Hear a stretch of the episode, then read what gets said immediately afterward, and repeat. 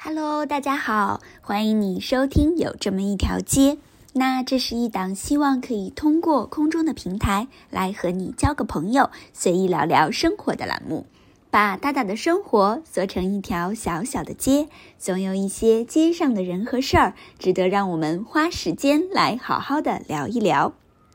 哎，最近的两周啊，我真的就是像一个复读机一样的，一直在重复着说：“哎呀，我想要当一个好邻居，我想要好好的认识一下这个街区上面的人。”那我希望啊，你们不会烦我哦，啊，但是肯定呢，也可以在我就是这么执着的，也不怕收听率完全下降的情况下面，这么一遍又一遍的。嗯，说这件事情，应该你们也能够看出来说，哎呀，我对这件事儿真的是非常的认真的吧？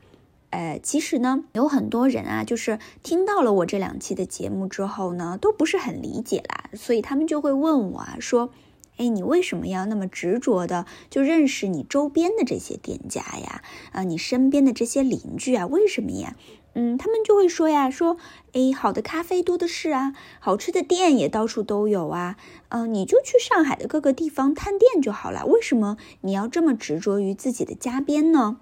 所以呢，我也好好的想了一下，要怎么样回答吧，因为我就发现我好像没有办法把我真正 自己想要表达的东西就说的那么的明白。嗯，我不知道啊，我再来一次，不知道会不会说的很清楚。嗯，第一个呢，我是觉得，嗯，其实去哪儿吃好吃的东西、好喝的咖啡呀、好吃的店，的确就是这样。呃，好的地方很多啊，我们可能永远都吃不完，永远都喝不完那些新的地方，呃，好的地方。嗯，但是一个地方我觉得好，嗯，我觉得吸引我，其实，嗯，不只只是说他所提供的一个服务，或者是他提供的这些东西好，但是我觉得更重要的呀，就是，呃，我和这些提供服务的人真的有了一种熟悉的感觉，那我就会发现说，哎，其实当你们开始熟悉了之后呢。嗯，即使真的有的时候，他所提供的这些东西可能比不上就是其他地方的东西那么好，但是其实你也会忽略的掉，啊，也就一笑而过了。就好比说，你很熟悉的一个朋友，啊，邀请你到家里面来做饭，那他可能厨艺没有那么好，他可能 手一抖就放了很多的盐或者怎么样，但是你也不会觉得说。嗯，你们的这一餐吃的就很没有意思，就是因为你们彼此之间有了一个熟悉的感觉。呃，那第二个呢，我是觉得，嗯，这是我自己非常相信的东西哦。我觉得，嗯，一个人他呃会去到什么样的地方安家，或者是说他到哪里去上班了，就是他所到的地方吧。我觉得都是因为说。嗯，它其实真的可以给这个地方带来一些特别的祝福。我有时候就经常会想，你为什么会和这个人做邻居，就不和另外一个人做邻居呢？诶，为什么这家店就会开在你的附近呢？嗯，大部分人其实也不会去考虑这些，但是我自己就不知道为什么，我就不想要忽略掉这些被安排在我身边的人和事儿吧。我就是不想要把这些嗯事情呢看作一个理所当然的事情。嗯，我想要真的去好好的发现，也用我自己的嗯行为还有我的生活吧，就是去好好的呃祝福他们。所以，谢谢你们哦，又再次的听我在这里啊谈了谈自己的理想，那就回到现实的行动吧。虽然我还是会就是继续的，就一点一点慢慢的来了解我的街区，但是，嗯，毕竟我们这个是一个档节目嘛，我也总不能说每一期都在讲这个啊。我我我其实还是有点害怕，说真的到了最后就没有人听了，哎呀，那我就会呢，大概每个月吧。嗯，有一期这样的节目来跟大家分享一下，那我最近一段时间的一些呃新的收获，嗯，也欢迎大家呢可以持续关注这个了解我街区的这样的一个话题啊。那在其他的几期里面呢，我们就来分享一些其他的东西喽。好的，那今天呢，就请大家继续耐着性子来听一听，看我在我们街区周围的这个第一个收获吧。那我不知道你还记不记得，就是上上期啊，我和我的朋友们去逛了的一家咖啡店。啊，那那一天呢，我们是去了，就是真的是在我们家周围吧，走路五分钟左右就可以到了的一家日式咖啡店。那其实这家店呀，它外面是特别特别的低调的，就是门呢是一个这种木头的移门啊，平时的时候一直是关着的，就是你是需要自己开门才能够走进去的。说实话呀，如果不是说我提前已经查到了，说哎这家真的是一家咖啡店，我应该真的不太敢说贸然开门就走进去的。那我为什么还是会选择说，哎，想要好好的认识一下这一家店？一个原因啊，也是因为说家附近真的我能，呃，十几分钟就走到的地方，也真的没有几家独立的咖啡店了。说实话，只有这一家，嗯，那没得选，也就省得纠结喽。嗯，那第二个原因呢，也是其实很重要的一个原因吧，就是上一次我们在那里遇到的这位咖啡师了。嗯，那其实上次去的时候，呃，因为地方真的不大嘛，而且又坐满了人，所以呃，我们呢就是只能坐在了这个吧台的位置上面。嗯，那也就给了我们一些好的机会吧，可以让我好好的观察一下，哎，是到底什么样的一个人在这里做咖啡呢？那我来描述一下，就是我对他们的初印象好了。嗯，说实话，那个咖啡师看起来呀，是一个。呃，差不多刚刚二十多岁出头的吧，一个男孩子。那他戴了一副非常大的眼镜，然后那一天好像还是穿了一件粉红色的毛衣，就感觉非常的腼腆，看起来呢也有点不太专业。呃，但是让我觉得很意外的是呢，嗯，就是因为那一天跟我一起去的这个朋友，他们自己也是在做咖啡的生意的嘛。所以我们就在随便的聊咖啡啊，因为我们去喝日式咖啡，然后我就问我的朋友，我就说，哎，嗯，就我之前去喝日式的咖啡啊，或者是在日本喝咖啡的时候，为什么到最后我就会觉得这个咖啡变得很酸呢？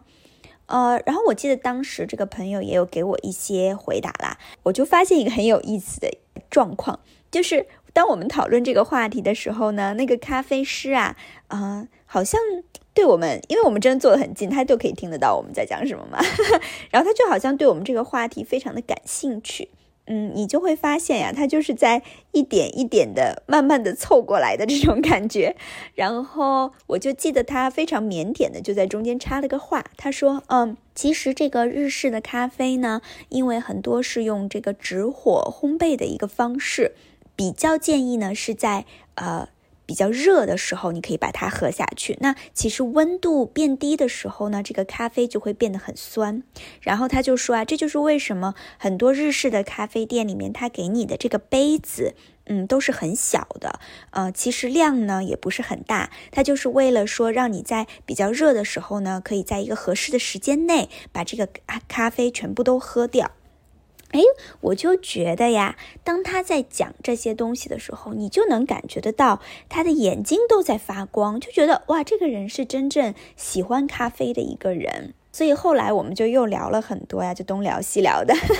嗯，他就跟我们介绍说他们这家店里面的那一台意式的咖啡机呀，嗯，甚至呢还超级兴奋的，就像一个小孩子一样，满屋的去找一本咖啡杂志。他绕了好几圈，到最后也没有找到。嗯，因为呢，他说他想要给我们看他最近花了巨资去买的一个还不错的一个手工磨豆机，就感觉哎呀，其实真的是跟一个嗯对自己所在做的事情非常的有热情、非常感兴趣的人去聊天的时候，是一件特别开心的事情。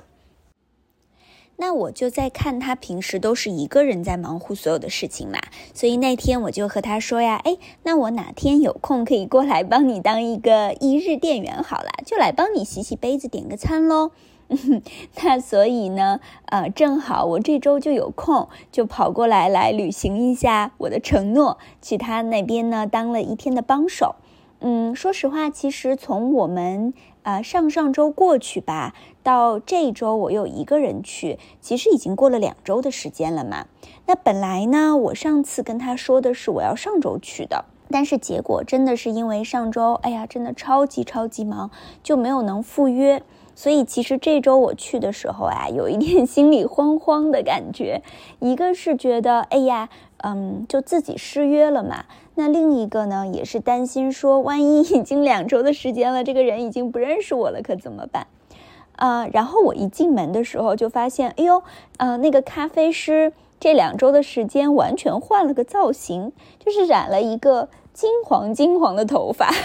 然后还穿了一件，嗯，就是非常肥大的那样的一个皮衣，让我突然感觉有一点害怕。哇，天哪！如果他不认识我了，然后我到这里来，感觉会有一点尴尬呢。啊，结果我一进门呀，没想到。嗯，这个咖啡师就给了我一个真的超级开心和温暖的微笑，哇，真的心里面大石头就放下了一下，真的太感恩了，他还记得我。嗯，那其实一开始他嗯挺不好意思让我帮他的，然后他就说，哎呀，你就说说好了，就不用放在心上。但是后来呢，他也发现说，哎呦，这个人还真的是认真的想要帮他的吧，那他也就随我的愿了。但其实啊，他店里面本来人就不是很多，而且我觉得大家基本上都是来这边嗯工作的，所以呢，一待就是很长的一段时间。呃，说实话，其实需要我特别帮忙的地方呢，也不是很多，就很偶尔才会有一个客人起来走掉，那我就过去把杯子收起来，然后洗干净，就是这样子而已。所以啊，我就发现，哎，我主要的工作反而是跟这个咖啡师聊天，也不错啊，可以让我有机会来好好的认识一下这个邻居。那我后来才发现呀，原来啊，这个年轻的咖啡师呢，还真的是因为自己非常非常的喜欢咖啡，并且呢，他也希望有一天能够开一家自己的咖啡店吧。所以他现在啊，就是在嗯很多不同的咖啡店里面来打工。那主要的时间呢，还是在这一家。嗯，剩下的时间呀，他会他说他会有两天在商场的这种咖啡连锁店里面打工，然后在啊这一家呢，一般他会从早上九点钟就一直做到晚上七点半才会下班。那下班之后，他还会马上就马不停蹄的再到另外的一家西餐厅去负责那边的咖啡制作，然后一直呢就做到凌晨大概一点多钟、两点多钟这个样子。然后他就说。觉得挺有意思的，因为这样子呢，让他可以了解到很多各式各样的客人。那还有就是大家在不同的场景下面对咖啡的需求和口味要求都是不一样的。嗯，他就告诉我说，比如说像你现在来的这家日式咖啡店，你就很难遇到那种带着孩子的老人过来买咖啡的。可是反而商场店里面这样的客人就很多。然后我就问他说：“哎，那你不会觉得这样子非常的辛苦吗？”然后这个 小男生呢就耸了耸肩说：“呃，如果想要开一家咖啡店，前期多多了解还是很重要的。”嗯，他就觉得说：“你看现在，嗯，想要开一家咖啡店蛮容易的，你有一笔钱的话呢，其实都可以开出来。那一开始可能也有人来买，只不过呢，如果你想要把一家……”呃，专注好咖啡的店开下去，其实真的还是需要花一些力气来好好学习的。嗯，其实他这样子就是每天到不同的地方去打工学习的过程，已经持续了四年到五年的时间了。啊，真的是让我觉得蛮佩服的，因为特别是对于一个嗯像他一样的年轻人来说，真的是愿意塌下心来说一步一步往前走的，我感觉真的不太多了吧。然后我就又问他呀，我说，哎，那你平时不打工的时候你干什么呢？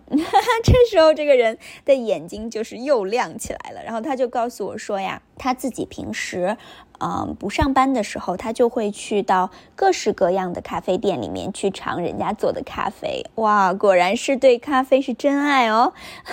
嗯，然后他就跟我很兴奋的介绍了一家他这周去的咖啡店，啊，也是一个做精品咖啡的。呃，而且呢，全部都是在做深烘豆子的一家咖啡店。啊，然后他就说：“哇，这家店主真的是太酷了，然后人又好，又是非常非常喜欢咖啡的人，我待在那里都不想走了。”他说他那一天点了超级多的咖啡，一共加起来应该喝了大概一升多的咖啡吧。然后他说我回来的路上，因为真的是咖啡因过多，手都在抖。